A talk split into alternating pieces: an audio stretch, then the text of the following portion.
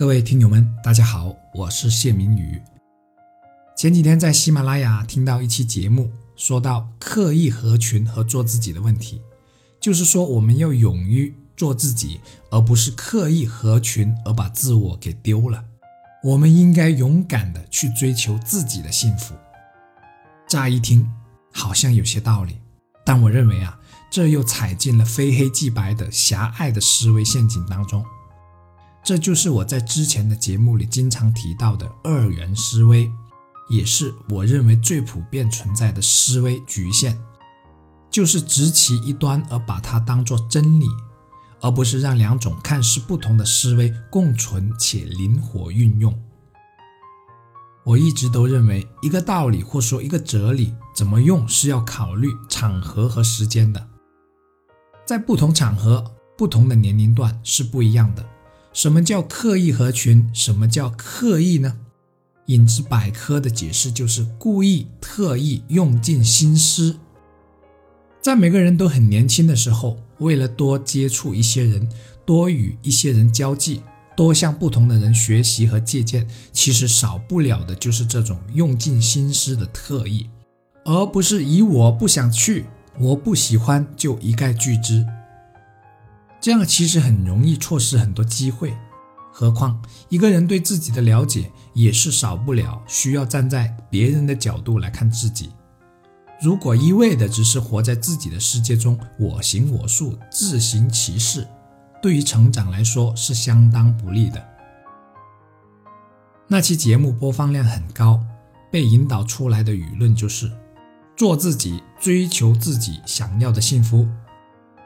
而节目中的一个例子我很深刻，就是为了追求自己的幸福而离婚的一个案例。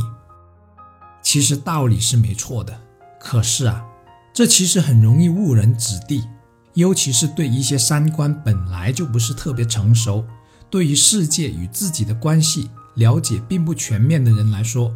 更容易被误导到我行我素、缺乏集体意识和责任的方向。我们应该思考的是，我们现在处于哪个年龄阶段，再来看自己适合运用怎样的道理，而不是一条道走到黑。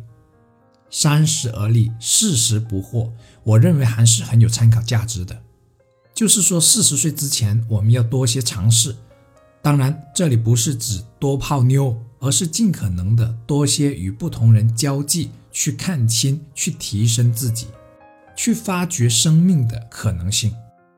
到四十岁的时候，就大概确定了人生的最终方向了，然后一直按这个方向走下去。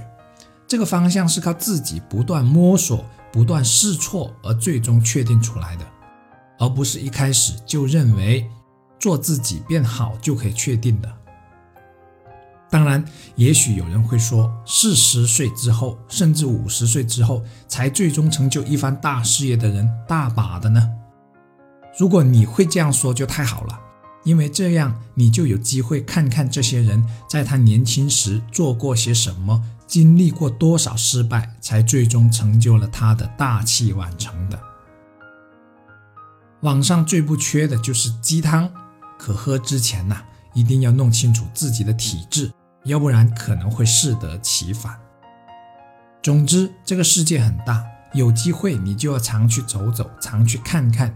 尤其是我们年轻的时候，而千万不要把我行我素、自行其事、刚愎自用当成了做自己。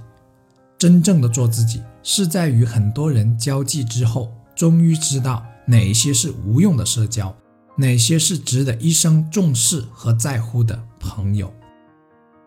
我是谢明宇，如果你觉得本期节目有用，请记得分享哦，这也是对我最大的鼓励和支持，感谢感恩。